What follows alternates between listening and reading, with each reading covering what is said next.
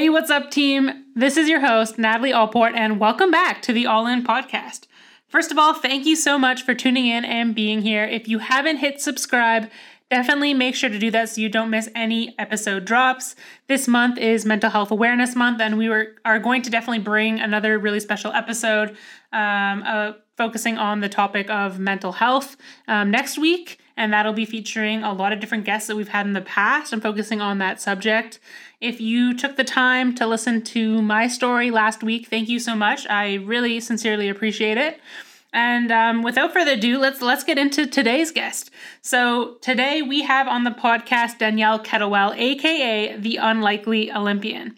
Now, funny enough, Danielle came up on my TikTok for you page uh, when she was talking about how she went from she she said in her video just an average girl uh, to in three years making the Olympics. And so I was really captivated by this story. And then she used the word all in. Like, what would happen if you went all in? And I was like, oh my gosh, I have to reach out to her. And so that's basically how we got connected and how she came onto this podcast. In this episode, she talks about her journey to the Olympics, uh, right about that story of being an unlikely Olympian. Uh, she also talks about the extreme training reg- regiments of synchronized swimming athletes. I am so impressed by these athletes, and I think you will too. Uh, if you're listening, you probably don't know that much about synchronized swimming, or maybe I'm just putting that judgment on you because I know I didn't know that much about synchronized swimming before I talked with Danielle. And so it was really cool to learn about all these things uh, from her that she shared, and I think you'll have a newfound respect for the sport, especially if you're going to watch it in the upcoming 2021 Tokyo Games. Uh, we also talk about manifesting your goals, and we try to break down that subject in a less woo woo way than you might think. So, lots of cool things talked about on this episode. I think you'll really enjoy it. And so, without further ado, let's go all in. This is your host, Natalie Allport, and on this podcast, we dive into the mindset, knowledge, and stories behind inspiring and passionate individuals who know what it takes to go all in. So, whether you're here for motivation, to learn something new, or just real conversation, I'm humbled you're listening and stoked to go all in with you. Hey, and welcome back to the All In podcast. I'm here with Danielle Kettlewell, who is a 2016 Olympian in synchronized swimming. Danielle, thank you so much for being here. Thank you so much for allowing me to be here. I'm so excited. I love talking about all this stuff.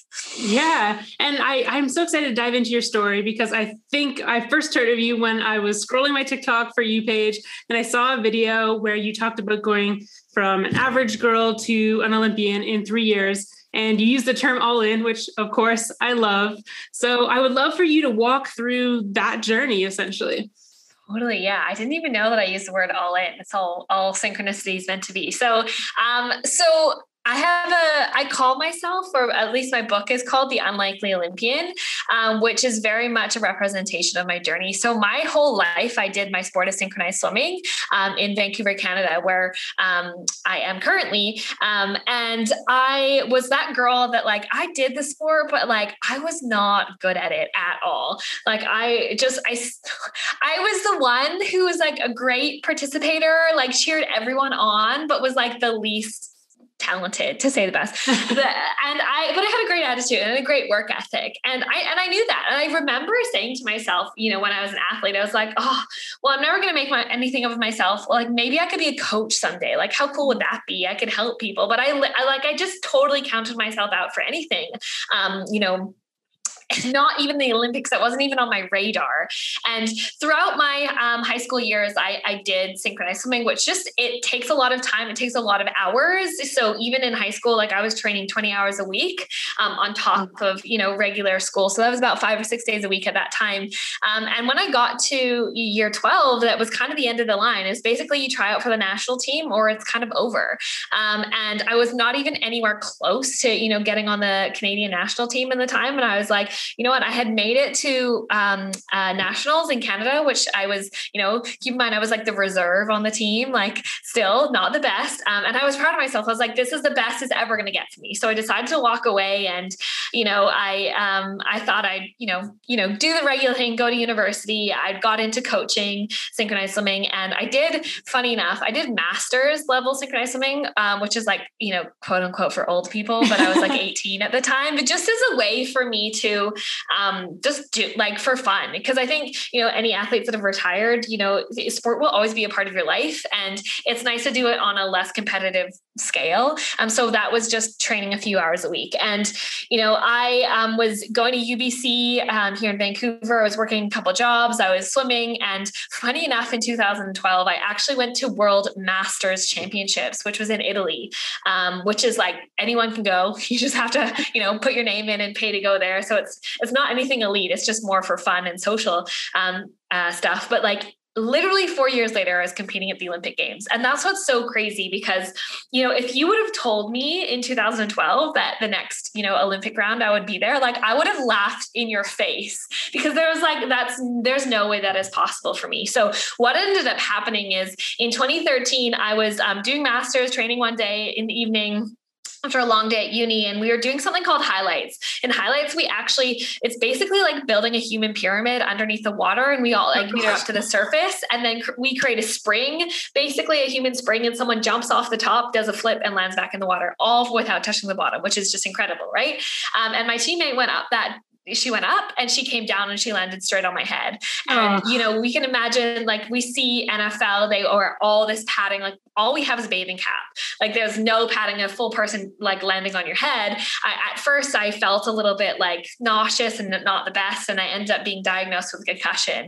And I actually had to totally drop out of that semester of university because it was really bad. And I was wow. basically, you know, like anyone that's had a concussion, basically the only thing they tell you to do is just lay in a dark room and don't do anything, which is very depressing. And, you know, a side effect of having a concussion is depression. But like, I wouldn't blame anyone because anyone doing that is really challenging. And it was kind of one of those moments in my life. And I feel like we all have these where it's just like, why is this happening to me? Like, what the hell is going on, universe? Like, what did I do to deserve this? So it was very much in this poor me attitude. Um, but little did I know, like, my life was about to like really face this fork in the road. And and when I was about a month and a bit into my concussion, uh, and the day after my birthday, I was actually talking on the phone to a friend of mine. Um, and the crazy thing is, we used to be teammates. We all both did synchronized swimming for fun. And we both had Australian Canadian dual citizenship because my parents are Aussie and they um, immigrated to, to Canada. And she actually was reached out to by the assistant national team coach of the Australian synchronized swimming team. Most of the team had retired after the 2012 Olympics and they were looking for more people to try out for the team. And she knew of um, this girl and and she had dual citizenship. And it was one of those moments where like as a friend and i think we all have these moments like i was like major hype girl. I was like oh my god you got to do it. You got to go for it. Like i believe in you. Because like how how easy it is to believe in our friends but sometimes yeah. not in ourselves right? Um, and i was like so excited for her. And then she kind of looked at me after a few minutes. She's like oh my gosh danielle you could do this too. She's like you got all the same things as me. And i like again i laughed and i was like there's no way right? Not only do i have a concussion and i'm in Canada. Canada, but I also was never really that talented um, at my sport. And like, there's just like the list of things against me was a mile high. And I, I took, you know, took some time to think about it. And I realized it was like one of those points in, in my life where I was like, I feel like I got this golden opportunity on a platter and I could go and take this leap and like be, you know, at this 1% chance, less than 1% of making it on the team, even though it's so crazy and everyone thinks going to think that I'm like balls to the walls, just insane for going after this. Or I could live the rest of my life wondering. Right. And even though it was so crazy, I decided I was like, I don't want to live with any regrets. I would rather try and fail than always wonder what if. And I, you know, know, the thing that I had on my side is I have a great attitude and I have a great work ethic. So I was like, okay, I'm going to use this to the absolute max and figure out how I can make this part of me shine to get myself there. Um, so I kicked my concussion recovery into high gear. Within like eight weeks, I was on a plane to Perth, Australia, trying out um, for the first round of, of, the national team trials. And the first round, again, I sucked, but I was like one of 16 girls that just there's less people in this in the country that do synchronized swimming. I, even though I was the bottom of 16, I was like, I have like a one in 16 chance of possibly making this. Um, and I ended up going all all in. I packed up my bags. I officially dropped out of university. I took out a student line of credit. I moved across the world. Perth is probably it's about a 24 hour flight to get there. Um, it's very far away. Didn't know anyone there, and I said I'm gonna give it everything inside of me because I'd rather uh, you know do that than always wonder. And that's just a little portion of the story that eventually led me to the Olympic Games in 2016. That that is so cool. So during that tryout process, how did you improve to the level like you said you were kind of at the bottom and then all of a sudden you ended up making it onto the team? Yeah, so great question. So I think part of it was very much so being in the environment, right? Like when you're mm-hmm. around, um, you know, people that eh, like the competition of being with your other teammates, like helps you get there. So I, you know, I always talk about like if we're wanting to improve, like surround ourselves with the five people that we want to be like, right? So um, very much I was in the environment of being with these other teammates, and I had this like fire lit inside of me that I was like, I'm going to give it everything. And one of the things that I I did obviously was work hard, but there's the thing in sport, and, and I'm sure you would understand, there's at a certain point as an athlete, as a human being, you could only work so hard, right? Because you do need to rest and recover. So I was like, what can I do differently than everyone else? I can work on my mind. I can work on this mental capacity to be able to be better because I don't know what the other girls are doing. I don't know what the other teams are doing, but I know that I can work on my own mindset, my own belief systems. Um, so I honestly believe that is it was a huge um, way that allowed me to excel. And i ended up going from the bottom of the team to you know by the time i tried out for the olympic team i came fourth which was like incredible. And like i truly believe like i had lots of things against me not naturally made to be a synchronized swimmer. Um, you know my body type isn't the right body type i'm not naturally flexible. Um, but i worked on my self belief. I worked on my confidence. I worked on like the things that I did well compared to everyone else and how I can make that shine. Um, and I like had a great attitude and I worked on my mind. And I honestly believe that that set me apart. Um, you know, I will always say I was never the greatest synchronized swimmer. Like and that's okay. Uh, you know, I don't need that for my ego, but I was one that worked really hard. I had a great attitude. I showed up every day ready to give it my all. And that's what set me apart. And I think that so many of like the greatest athletes out there as well, sometimes they're not the most talented, right? But they're the ones that have the incredible um, attitudes, the incredible work ethics to constantly improve, like mentally and physically. Like I even think of like Tom Brady. Like I've heard him talk about like him just always like he wasn't the most talented but he was always ready and willing to improve. And um, I think that that's sometimes a misconception that athletes have. Yeah, some people are naturally talented, and that's amazing, but it's like the mental work that sets us apart. I absolutely love that. And I think, you know, I think there's a misconception that I had as well. Like I was three years old and I told my parents, I'm like, I'm going to go to the Olympics. And so my life became sport. And I thought, you know, like genetically, everything, like this is what I have to do. And um, now interviewing a lot of other athletes, I've noticed I'm starting to see a trend where a lot of athletes definitely they they have that background. But recently, I had a, a Finnish volleyball player on, and she shared a similar story to yours, where she was playing volleyball. She never thought she could make it to this level, and all of a sudden, she ended up on the Finnish national team. And it was basically because someone just said, like, "Oh, I think you could do it," and she never believed it until all of a sudden she surrounded herself with that next level and then saw it was possible. How important was it for you to surround yourself with these people and be able to see it so then you could believe it? Uh, completely. Like and i even talk about that like i've um, in what i do now like i do more you know mindset um, you know going after our dreams as opposed to directly in sport but everything that i learned in sport has given me this platform to dive into this other different avenue but it's so similar. It's like like i said the five people you surround yourself with is the five people that you become like. And when you're in surrounded by people that are challenging you it, it, in a great sense like obviously team sports are great like that because you're naturally going to be around those people but they're they're challenging challenging you to improve, they're challenging you to grow. And I think a really big thing is as well, and this can sometimes be this interesting balance in, in being an athlete, is really not letting your ego get too heavily involved in what you're doing, um, even in competing against your own teammates, because you're using it as this balance, you know, to help yourself improve, but also still being humble in what you need to do better. And that's something that, like, what I talk when I talk to athletes, um, younger athletes specifically now, one of the things that really helps me when I was going um, and trying out for the uh, Olympic team trials specifically is again, I was at this this crossroads as I was like, I can't train any harder. Like there's only so many hours in a day. And synchronized swimmers probably train some of the longest at any sports. We do about six hours a day in the water, six days a week, um, two to three hours on land. So we're training like 50, 60 hour weeks. It's ridiculous, wow. right?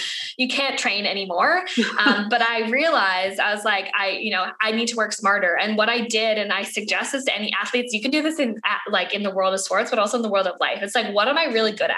How can I make that shine inside of me and set myself apart? Even if it's, I have a good attitude, even if it's, I just have a good work ethic, I'm just going to make sure that I turn the dial up on that. So people see that that's what sets me apart. And what do I need to improve on? And having this balance of like every single day going to training with an intention. My intention is to improve this thing, to improve this. Like every single day when I was leading up to, um, Olympic team trials and beyond, I would journal. I would write down, okay, these are my three intentions to improve. the end of the day, okay, how did I did? How can I do better? Um, what am I going to do tomorrow? It's like this constant self reflection and taking that back on, you know, away from your coach and taking on the self responsibility to be like, okay, um, how can I improve? How can I do better? And then using the example of something that really helped me, the people that have walked the path before me, whether this be other synchronized swimmers, athletes, Olympians, um, figuring out what they did. What did they do that made them successful? You know, even listening to this podcast for some people, like what did they do that set them apart? And then another side of that, uh, on the other side, is like, what did they not do or what did they do bad at that I can learn from? What did they struggle at that I want to do better? What can I do better at something? Than them because I've watched them by an example. So it's this like double sided of like strengths and weaknesses in yourself and others. And having that like self analyst moving forward really, really helped me tr- um, go in the right direction. And one of the things that I was told and noticed that other people, other athletes did, and, and we had a really great sports psychologist that worked with us. And he said, every athlete, and this incredible sports psychologist, he'd been to 10 Olympics, he had like uh, over 100 medals under his belt. And he said, every single athlete that has done well, when they go to training every single day. They have an intention and they write down and they figure out what they want to do better and and um, c- continue to improve at. And so I was like, cool, they're doing that. The people that succeed are doing that. I'm doing that. Um, and another thing was visualization. That was a huge thing for us as well. It's like they all visualize. Cool, I'm going to visualize. If that's what the successful people do, I'm going to copy them. Like we don't always have to reinvent the wheel. We just need to take, you know, advice and feel into what's good for us based on the people that have walked the path before us. Yes. I totally went on a tangent, but hopefully that was helpful. yes, extremely helpful. I mean, success leaves clues. And um, some of the clues from your story that I see is you seem to have always had a growth mindset. And yeah. it's interesting because I think growth mindset is kind of a term that's been thrown around a lot over this past couple years. It's kind of taken a new popularity due to books, sports psychology kind of coming to the forefront and different things. But what's interesting is I think that there there have been a lot of successful athletes who were unhappy in their success because they did have a fixed mindset. They knew they were always genetically talented or whatever it was. So then like you said they have intentions but if they never meet those expectations they were really upset versus someone with a growth mindset was like I put the effort into working on the mm-hmm. strength and weaknesses so I'm happy and I can continue the progress versus the other ones who burn out. How important was a growth mindset to your journey? Like so incredibly important. That's what allowed me to be and set myself apart. Um, and and as well you know one of the things that i think you you just gently touched on which is so powerful is i truly loved my sport. And sometimes and this is the thing like i was in the realm of you know i got to go to the olympics but i also have watched so many athletes that i know that haven't gone to go there. And sometimes as athletes we can have that as the be all end all and if we don't get our goals in our sport whether that be um, like you know amount of goals that you want to score or like a, a you know in synchro we get judged and we get points if that's a point system or is that a competition that you don't get to? It can destroy us right as an athlete because we place our worth on achieving our goals. And what is so important to remember you know and in the work that i do now a lot with women is like no matter what you achieve you are so divinely worthy. You are enough. You need to come from this base level of you are enough as you are. You get to continue to improve. You know this doesn't mean you get to have a big ego but you are enough. Your goals do not define you and come back to this place is like you need to love what you do every single day. Because if you stop loving it, it's not worth it. And, and you know, there's going to be days when it's hard, especially as an athlete. Like I know there's days when you're exhausted, you're tired, you're going to training and you just don't have anything left in you. But when I was training every single day, I loved it. And at the end of the week, I was looked back, I was like, I'm so proud that I am doing this. Um, and, and that was the most important. reminding, you know, I really remind athletes it's like, yes, have a goal, go after it, but detach it from your worth, right? And the beautiful thing is, I talk a lot about manifestation as well in the work that I do now. When we detach from our goals, but continue to work towards it and ha- make it have no meaning on our self worth, usually we get there anyways. But if we don't, it's not going to destroy you because you know that you're enough. And the most important thing is doing something that you love. Because one of the things that I love to share is, you know, in in our sport, at like I had a three and a four minute routine at the Olympics. I swam at the Olympics for seven minutes. You know, Usain Bolt does 10 seconds, right? Um, you know, a 50 meter swimmer will do like a minute. Like it's so short. It goes by like that. And if you gave me everything in my life except for those seven minutes, I would still be the same person as I am here today. But if you only gave me the seven minutes that somehow define me, that give me this title as an Olympian, I wouldn't have the experiences that I have. I wouldn't have had the lessons that I learned. I wouldn't have the people that I know. And like in I know it's cheesy and it's overused, but it's about the journey. It's not about the destination because standing up there on stage afterwards, the whole experience went by like that. And it was amazing. I want to take it back and I'm so grateful. However, I have become who I am because of the process of getting there, but not because of the goal, right? That's an amazing thing that I have, which is the cherry on top. But my, my, like, who, what makes me up as a character, which is giving me this growth mindset and this perspective to share, is remembering that it's about the everyday. It's about enjoying the journey. It's about loving the process. And it's about growing in all of it. And when we detach from those goals, you still get to have the goals, but detach that from your worth, it's a much more profound and fulfilling way to live live. Yes, I I absolutely love that because it's been something I've been thinking about a lot personally even. Like my story, I fell short of my Olympic goal in snowboarding in 2014. Uh, and on the journey to it, there was times where I placed top 10 in the world at junior world championships and had these results that now looking back, I'm like, oh, that was amazing. But back then I was like, this isn't good. My goal is to go to the Olympics and then to win the Olympics. Nothing would have ever been enough. And not making the Olympics, honestly, was probably one of the best things that could have ever happened to me because I know if I would have continued for another quad four years to try to make it, even if I had won the Olympics, I would not have been happy. And that's been something that I've been learning over the past couple years because then I transitioned into CrossFit of having no competitions is that I feel I, I could care. I love training every day. I love doing that stuff. And if I want to compete and go back, I'm like, I could do it if I feel like I want to and I'm passionate about it, but I have no tie to my self worth at all, which was not the case in snowboarding and was not the case when I kind of used that new sport as that void to the hole uh, to that hole so how what what can you say to people who are they have tied their self-worth to a certain goal or a certain result and they're not happy until they get there how can you let them know that you still will have this fire and this passion, this motivation, um, even by not tying your worth. Because I think a lot of people they use that as fire, like I am not enough until I make it, and that's what they use to temporarily push them there. Yeah. But it often leads to burnout. In the case of my own story. Yeah, yeah. Like, and the thing is, like, I'm sure you can relate, is if you are tying your self worth to that goal and then you get there, it's still not going to be enough because you're like, okay, cool. Well, now I need to get a higher score. I need to go faster. And that's the beautiful, like, bittersweetness about sport, right? Because it's about excellence, it's about perfection, it's about highest human potential, which is amazing. But it's also a downfall because there's at a point where there's always going to be someone better. There's always, whether it be right now or whether it be in the future, people are always breaking those records and moving forward.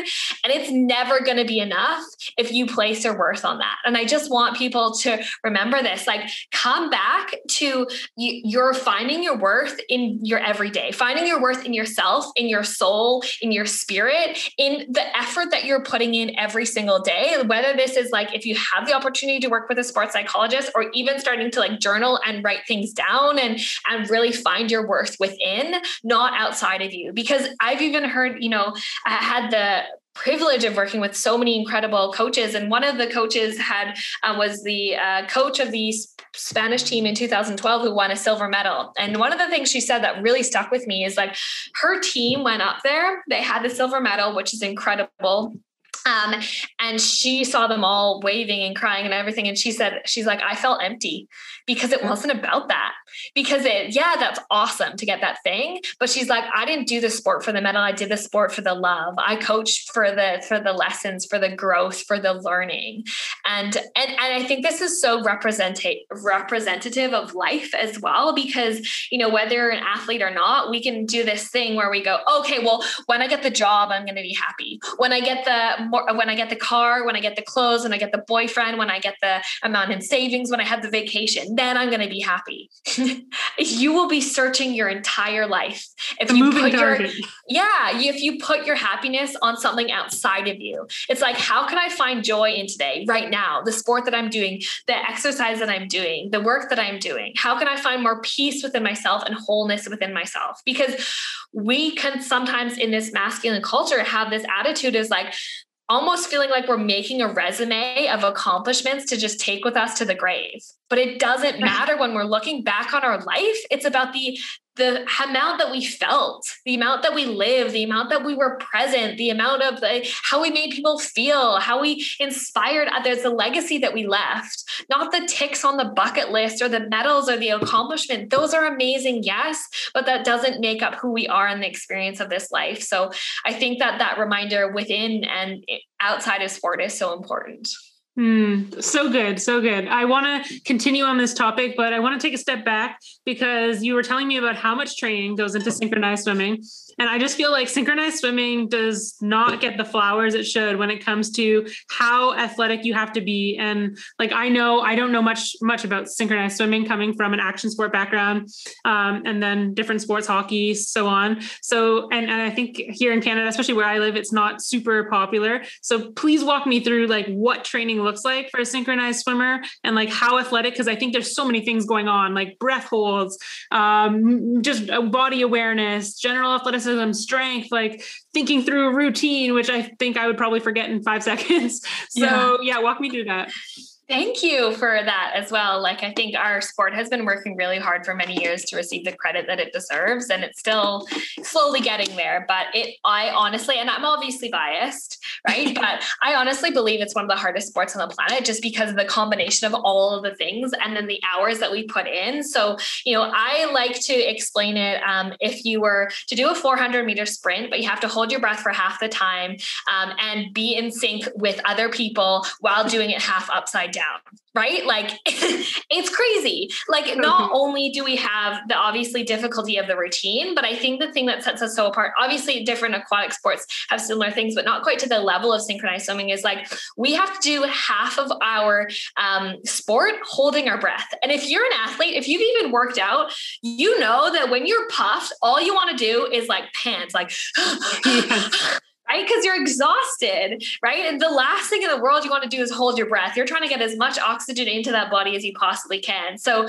you know, that's a beautiful thing about synchronized swimming because it is so mental. It is such a mental challenge because your body can last so much longer than you your mind thinks that you can without oxygen. But you're constantly pushing that barrier. And with us, it's like your body's telling you you're gonna die, right? Because you're like, I'm not breathing, I'm gonna die. That's what like comes through your head. But you have to push that barrier. And, um, you know, one of the things that we do is, like I said, we train about six hours a day. Most national teams train about six hours at least a day in the pool. Like uh, a Russian team who's like at the top of the world, they they do eight. They probably I mean, sleep in, in the yeah, pool. You know, Russia's, Russian and Chinese are just a different breed, right? Yeah. But, um, and uh, we also have like land training. So, like, what our training looks like is we have to stretch. So, we have to be flexible, kind of like ballerinas, but we also have to be strong, like lean strong not necessarily we don't like lift a lot of weights but we have to like lift our own body weight.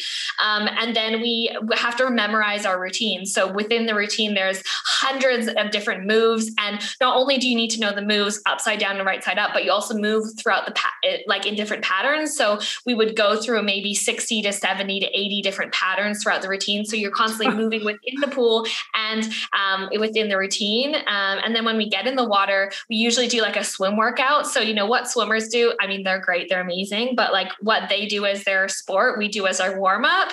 Um, and then we have to like have pr- practice where we, like you said, like we have to understand our spatial awareness. I don't know if you've ever tried to be upside down underwater, but the crazy thing is like it, when you're upside down underwater, gravity is different, right? So you actually don't know what is vertical um, upside down when you first start synchronized swimming. So part of it is having the spatial awareness to understand how, what is straight upside down, and then using sculling to propel yourself up. Um, so you get your legs out of the water. You know, the goal is to get your bum out in single and double legs, which is really challenging. And also that you need to have your feet pointed, you need to have your knees straight, you need to be super flexible. And then you do that to the music, um, and you're also in all of that we do highlights right? So you know i i i really one of my big passions in this life is you know to share the magic of our sport because it's totally undervalued and it's honestly amazing. Like i truly think that we defy physics in many ways. If you ever see if you just go look up highlights of synchronized swimming on youtube like we are throwing human beings about two to three meters in the air by not touching the bottom of the pool and they're doing flips. And this is in the middle of the routine when your heartbeat is 180 beats per minute and then you got to go under and hold your breath for another 30 seconds while you're exhausted doing a figure. So like it is next level our sport yeah my, my mind is blown about all the work you guys have to do and so i'm excited to like have this new take on it when i go and watch you know the summer olympics hopefully yeah. going forward uh, this summer in tokyo because And one of the things as well is I call it synchronized swimming because I grew up, and but it, the name has Okay. officially changed to artistic swimming. ah, Um, uh, so if you're looking for it in the Olympics, it will be called artistic swimming. Okay. Okay. Yeah. Awesome. Yeah, I'm definitely gonna watch now. Like even people would say, like I would tell them, oh yeah, snowboarding, we'd be out there for like eight hours a day. Then we go to the gym, and they'd be like, oh, that's a lot. I was like, well, half the time we're sitting on the chairlift. Yeah. So realistically, it's not that you know as crazy as being in the pool. And anyone who has done any sort of swim workout, especially if they don't come from a swim background, like it is no joke. I used to do well. I, I do a lot of swim training before the pools all kind of closed down with the lockdowns, but um, just for for CrossFit because you never know when a swim event could come up. I've been in a competition where it did come up, Oh, wow. and uh, but like after half an hour, like you're just so hungry for one, Mhm. and like just the calories burn, the energy expenditure. Like I feel exhausted, tired. Like I used to try to do it on my recovery day, and it was like it was not active recovery. Like it was like, a, like you're so exhausted afterwards. Because it's such a full body workout, like you can't not work something. Um, whereas, like in others, in some sports, and and I'm such an advocate of all sports. Like I, I don't mean to take down because every sport is incredible, but like the cool thing about when you're in the water is like you need to be working every part of your body or else you sink, right? Yes. So it's like different than you know if you stop running, you're gonna be fine, like you know Yeah. stuff like that. even like treading water. People always think oh yeah that's easy and then they go to do just a few minutes of treading water and they realize like that's not as easy as you think when you just first look at it. Yeah and like even in, in our sport right like so one of like we train we'll do about three hour sets of training in the water like we're not allowed to touch the wall. So we're we're treading water for Oh, most of those three hours in our rest. Like our treading water is our rest when we're not and we'll usually be at our chin level but like when we're actually competing we have to be like about shoulders to you know boobs out of the water. So wow. you know the, even in the in between there's not really a rest. Oh my gosh. Yeah that's absolutely insane. I feel like i would need to eat like 6000 Oh my god, I, I ate so much when I was an athlete. It was awesome. yeah that's that's the best part for I sure know it was great. yeah it's like extra hours of training perfect i'm going to go and eat whatever i want it was incredible. That's so good. So before we get into like manifestation, I know you talked about your concussion and I want to mm-hmm. just touch on that because I know that there's still a stigma. I think it's being broken over the past decade, um, but about concussions. And I'd love for you to share a little bit about how you had to drop out of university and if you did experience any stigma with that, where people were wondering, it's like an invisible injury. And so I could only imagine people wondering, why are you dropping out of university? You don't have like a broken arm, you can still write, right? But I've, Yeah. you know, snowboarding, I've experienced a lot of concussions Mm. and uh, and I realized there was a big stigma. I remember pushing through and trying to do exams, and it took a big mental toll. Like it, things are a lot harder after a concussion.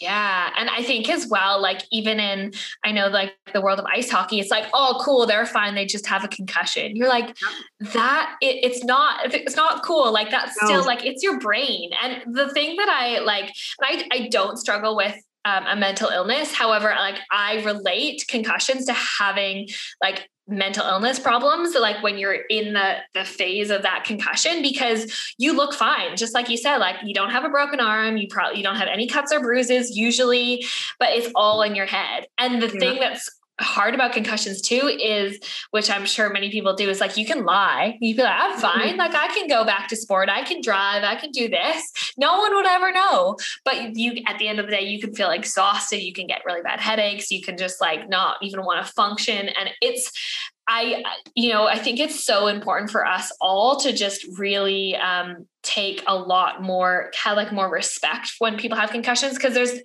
there's you can't get any scans. Like there you can't get a scat cat scan. You can't get anything. It's all concussions is based off of symptoms you know yeah. based on they're like oh okay cool. These are your symptoms. Well you have a concussion. And there's not really any way of recovering. Like you can't get a cast. You can't have a surgery.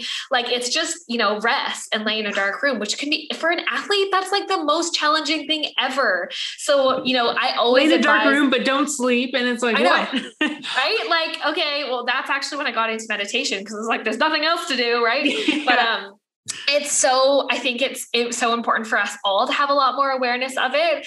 Um, and, and, just you know if anyone has a concussion or has someone around them that has recently had a concussion like take it seriously you know because um, if you do not, especially in the first like month or so, um, you can really have extended symptoms. Like my sister, actually, she um, fell in the middle of the night a couple of years ago, and she's similar to me. She was doing that. Oh, I'm all fine. It's all good. No problem. And she had concussion symptoms for two years before she got better because she didn't really rest in the first like week. And I was telling her, but she didn't believe me. So you know, there's a, a lot of uh, stigma around it for you to just recover quickly as well because they're like, oh, you're fine. You're all good.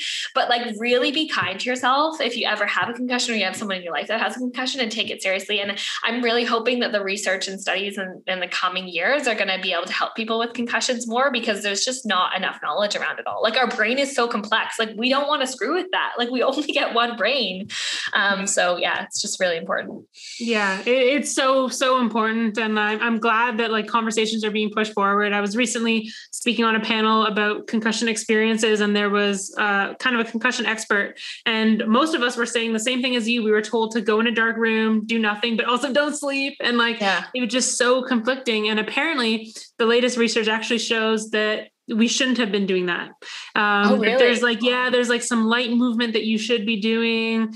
There's, it's not just like go into a dark room, but it's so crazy how these things change, right? Like at one point, everyone's like ice everything and then don't ice. Yeah. And these things flip flop. And it was like 100%. That's what everyone in the industry said you should do. And then, yeah. you know, 10, five, 10 years later, it's completely changed. So it's. And everyone's so different crazy. too. That's the thing. Like there's, they have no way of measuring it either. So they used yeah. to say grand concussions and like small concussions, but now they just don't know. And, and, and so like even your concussion experience, you can't compare it to someone else's, which is like, yeah. oh, well, this person just was for a week and they're fine. It's like, no, you, re- it really, de- you have to develop a lot of self-awareness to, to be able to work through that. And um, it's, it's awesome that there's more research coming out, but I still think that there needs to be so much more done in that field.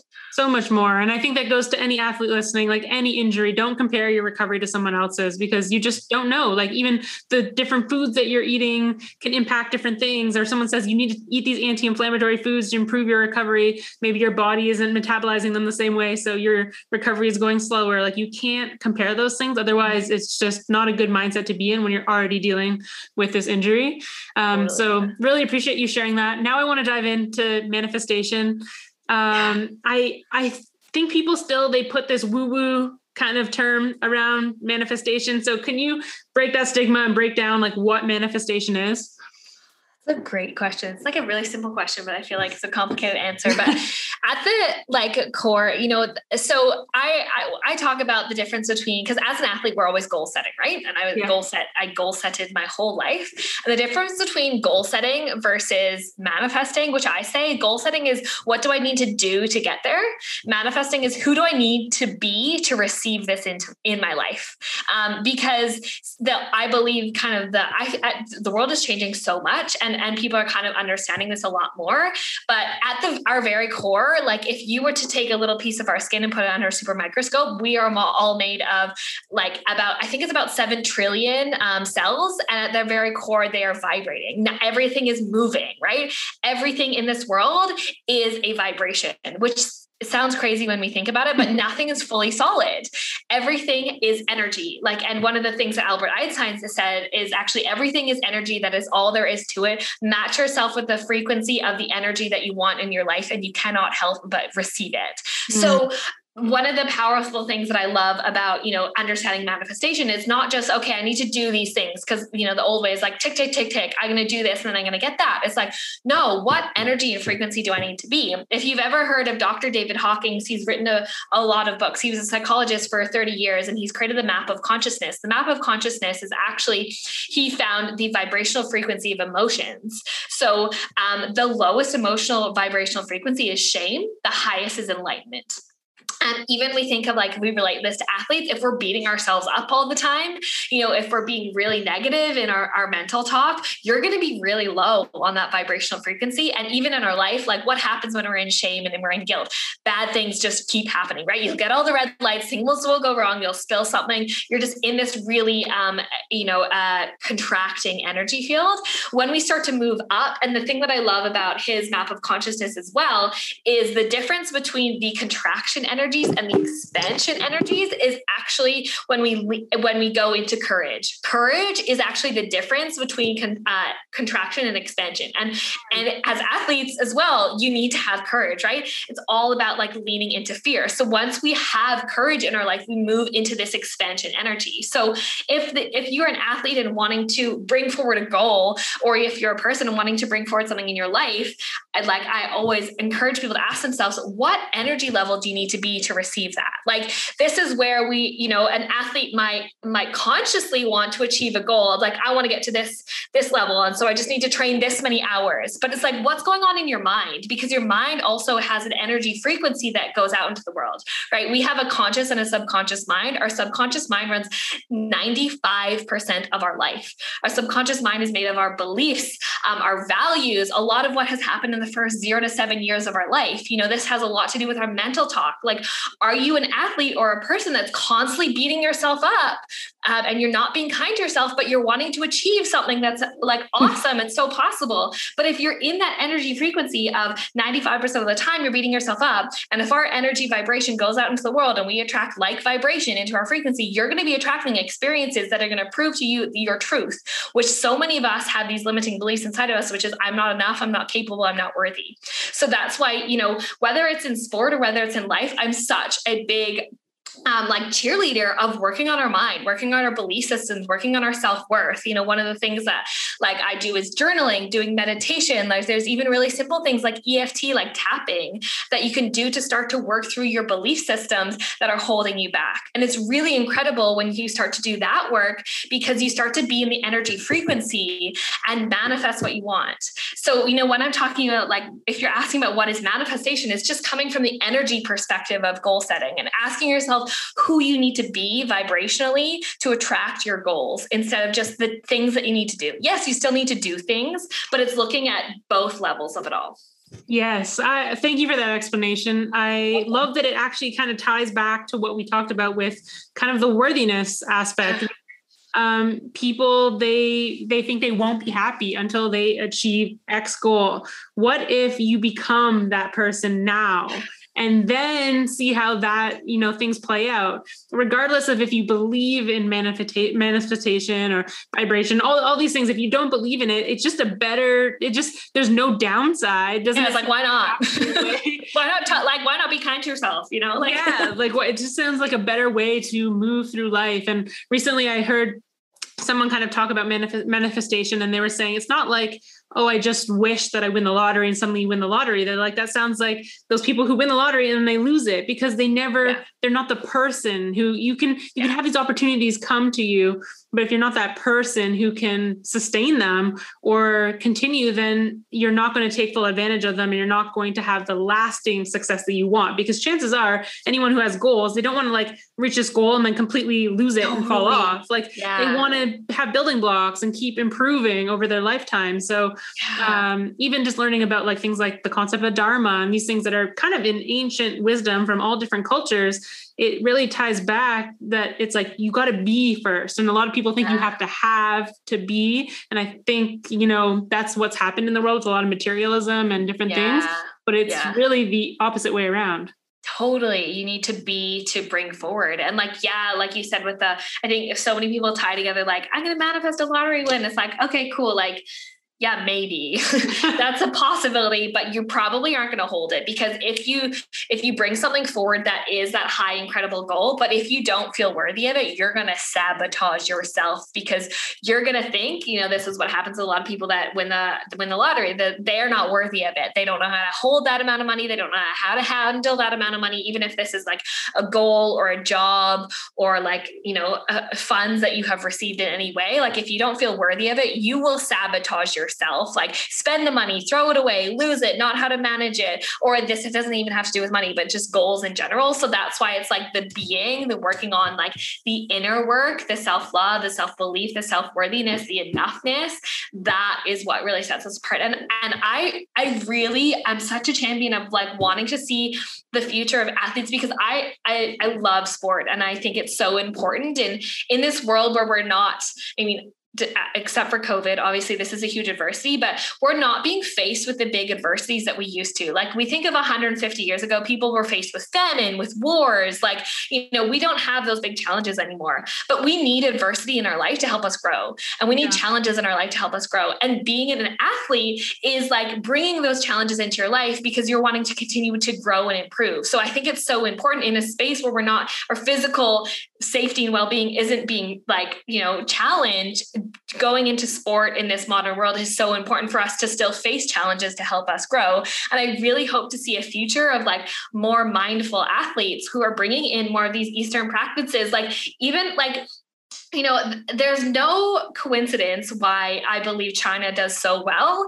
at, in, in, sports in general because they believe in qi. Like qi is vital en- energy force, which is part of their Chinese medicine practice. And you know, I, and I um, met a qigong, which is like a it's like tai chi if you've ever heard of that, but a qigong um, a teacher who was working with the Chinese athletes, teaching them how to use their energy force, how to use their qi in their sports. Like, yes, they they train crazy hours and they just have a different attitude, but they also like learn these different practices, which help them be really, really good in their sport. And and you're, we're starting to see that that. Like I know that there's in Australia, there's um, a football team where the coach brings in like mindfulness practices and meditation. You know, like even visualization as an athlete is so incredibly powerful. So like I'm really hoping to see like the sporting world um, shift into having at least like Western culture to be shifting into more of that because I think it's going to be um, you know we're getting to this place where you know human potential has really is doing really well and we're really um, closing the gap but i think what's going to help us take this next leap is understanding the universal perspective the energy perspective the like mindfulness the mental perspective to, to take the next leap in our own human potential Mm, I, I, love it. And I, I want to go back to kind of something that uh, I said before about anyone who thinks like it's woo woo or, or whatever like that.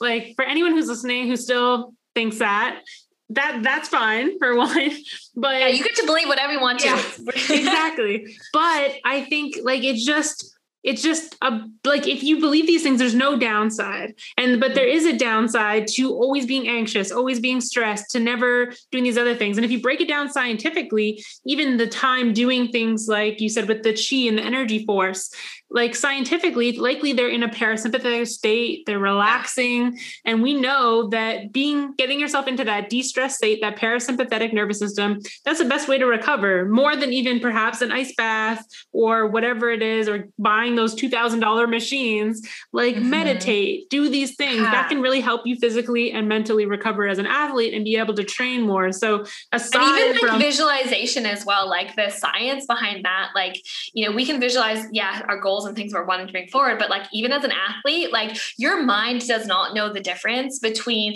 you visualize something and you doing it when you visualize really well. And I love this story that I, I think that your listeners would really like. So my sports psych, who is like I said, incredible, he was working with a hundred meter sprinter um, on visualization, on visualizing his race. And you know, that's really short. It's about like 45 seconds or something like that. And he got to the point, and I mean, if you've ever visualized or meditated before, sometimes it can be a bit time warpy because you don't know how long it's been. Like maybe you first start meditating, it feels like five hours and you've been there for a minute, yeah. or the opposite if you get really good at it. But he was he would visualize his race almost to the second or millisecond that he would actually do it. He was incredible at it. And he had this one day where he was having an off day and he was doing this visualization practice with a sports psych Brian, and um, he didn't have a good he didn't have a good go, and he was just like, oh, I want to do it again, I want to do it again.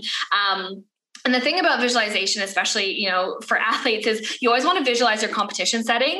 Um, I, I, mean, you can visualize your skills if you're wanting to practice, but you know to really benefit to visualize your competition setting. And if you think about it, like you would never, as a hurdler or you know a snowboarder, you would never do back to back competition. You would never like do a hundred meter sprint and then have two minutes and then do it again, right? That's just you know just don't do that in sport, right?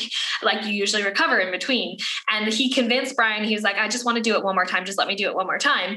Um, and so Brian was like, okay, this is sports psych. And he he closed his eyes, he visualized, he did it to the second, and then he got up and he ran to the trash can and started vomiting because his body thought that he was doing two 100 meter sprints back to back, which would lead you to absolute physical exertion, that he physically had a reaction of vomiting in this bin because he was so good at visualizing. His body thought that he actually did that. And I think that's such an important, like, I just, that story always blows blows my mind because it's such a powerful reminder that like even if it like if you're concussed or even if you're recovering you can visualize your skills techniques you know game, sport whatever it is to help your body practice um, you know what you're wanting to do without having to physically exert yourself when you get really really good at it. And and i think that's such a i think that's part of of sport is going to grow so much more. There's already a lot behind it research but i think it's going to get even more and more um, big in the field because i think it's so important for all of us, you know? Yeah, yeah, I absolutely love that too because I've I've read some studies as well where it actually is still firing some of those neurons and everything. So it makes sense. Like I haven't heard a story that extreme. That's absolutely crazy so that cool. he went and like threw up, but like really cool. I'm definitely gonna go look that up after. Um, but yeah, I definitely heard of like your neurons are firing and it can be fatiguing for sure. Um, mm-hmm. because we also shouldn't forget, I think as athletes that like our training is also mentally fatiguing. Yeah. Um, and like everything that we have going on in other parts of our day that we do, whether it's visualization, which is helping our performance, but also mental stress from work and whatever it is, that all like adds up into stress. Like stress is stress, whether it's physical or mental. So it is important to like realize yeah. like probably you want to program some of this stuff in at specific times and the same way you would program your physical training because it's not like you can just keep loading things on into your schedule and just stress yourself out with adding mm-hmm. so many different training modalities. Mm, totally. Yeah, for sure.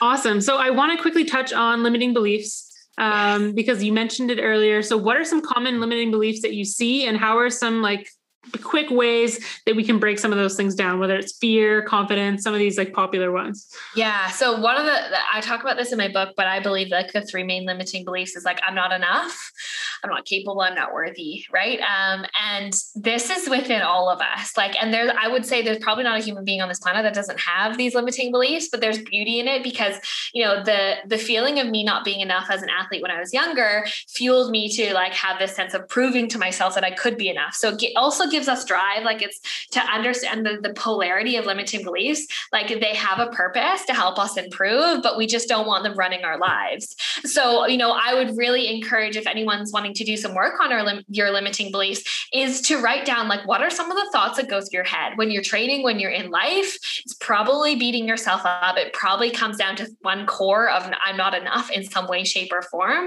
Um, and even starting to see like where those come from. You know, looking back at like the root of the cause. Like maybe you grew up in an environment where your mother or father just beated themselves up, like in the way that they spoke about themselves. They didn't mean to, they didn't mean to pass it on to you, but that's what you experienced growing up. Maybe you had, you know, we all have, and, and like I love coaches, but sometimes there's like coaches that go a bit off the rails and they can be a bit abusive. Maybe that was ingrained into your belief system. You know, so starting to figure out um, where they come from is really powerful. And then writing down as well how that benefited you. That's something that I really encourage my clients to do. So just to not be in the victim mindset of like, this happened to me. It's like, how did this benefit you? How did it happen for you? Which is super powerful. And then even doing journaling prompts around affirmations, doing meditations, um, even like looking up tapping or EFT, like as an athlete, it's super powerful. It's really easy. You can literally Google it, go on YouTube, just like, um, um, tapping for you know um, limiting beliefs, um, which is just like a different tapping modality, which helps calm down the parasympathetic nervous system to help you get into a more relaxed state to help start to clear some limiting beliefs. And this can be really, really powerful as well in your sport because the more that you believe in yourself, the, the better that you're going to do. Like, you know, um, we like have all been there as an athlete where you, you like sabotage something, you screw something up because you second guess. Like when you're going into a skill and move competition game, whatever it is, you like are in the moment and then something comes up and you doubt yourself, you have lack of confidence and you're like, oh, you screw up, you mess up, and maybe you lose the point, you lose the match, the game, whatever. Um, and so doing that internal work on those belief systems is going to be super powerful. I believe like it was powerful for my own performance in sport, but also in life. Um, and, and super powerful as well for, I believe, our overall outcomes, because the more that we believe in ourselves and trust and then detach the outcome from our worthiness, like the better we're going to do within our sport and in our life. Yes, that's awesome. Thank you for breaking breaking those You're down. So I have um two questions that I always like to yeah. off with. So the first is of all the daily habits that you have, what is the one biggest game changer for you? Um my morning routine. Um like I have a it's different every day um, but usually it involves some type of meditation journaling and visualizing my goals. Basically that's the and i've been doing that for years now at this point like leading up to the olympics and beyond um, and it's a game changer. It, that was one of those things it's like we can learn from the people that have walked before us. Like you hear anyone that talks about being successful i mean holistically it's like everyone talks about a morning routine not being on our phone doing something to create our day. Like it's not a coincidence guys like even yeah. if you're not a morning person starting your day without checking your phone without checking tiktok or social media like it's a challenge but then being in a state of creating your life instead of it allowing to happen to you. So i on every one of my clients everyone that i work with every, everyone and like having a morning routine is powerful whether it be five minutes whether it be two hours whatever you can just starting your day on your foot. Yes i think that's so important. So thank you for sharing that. And then the next one is let's visualize you're on the end of your your life and you're looking back um, what would be the impact that you wanted to create over your lifetime?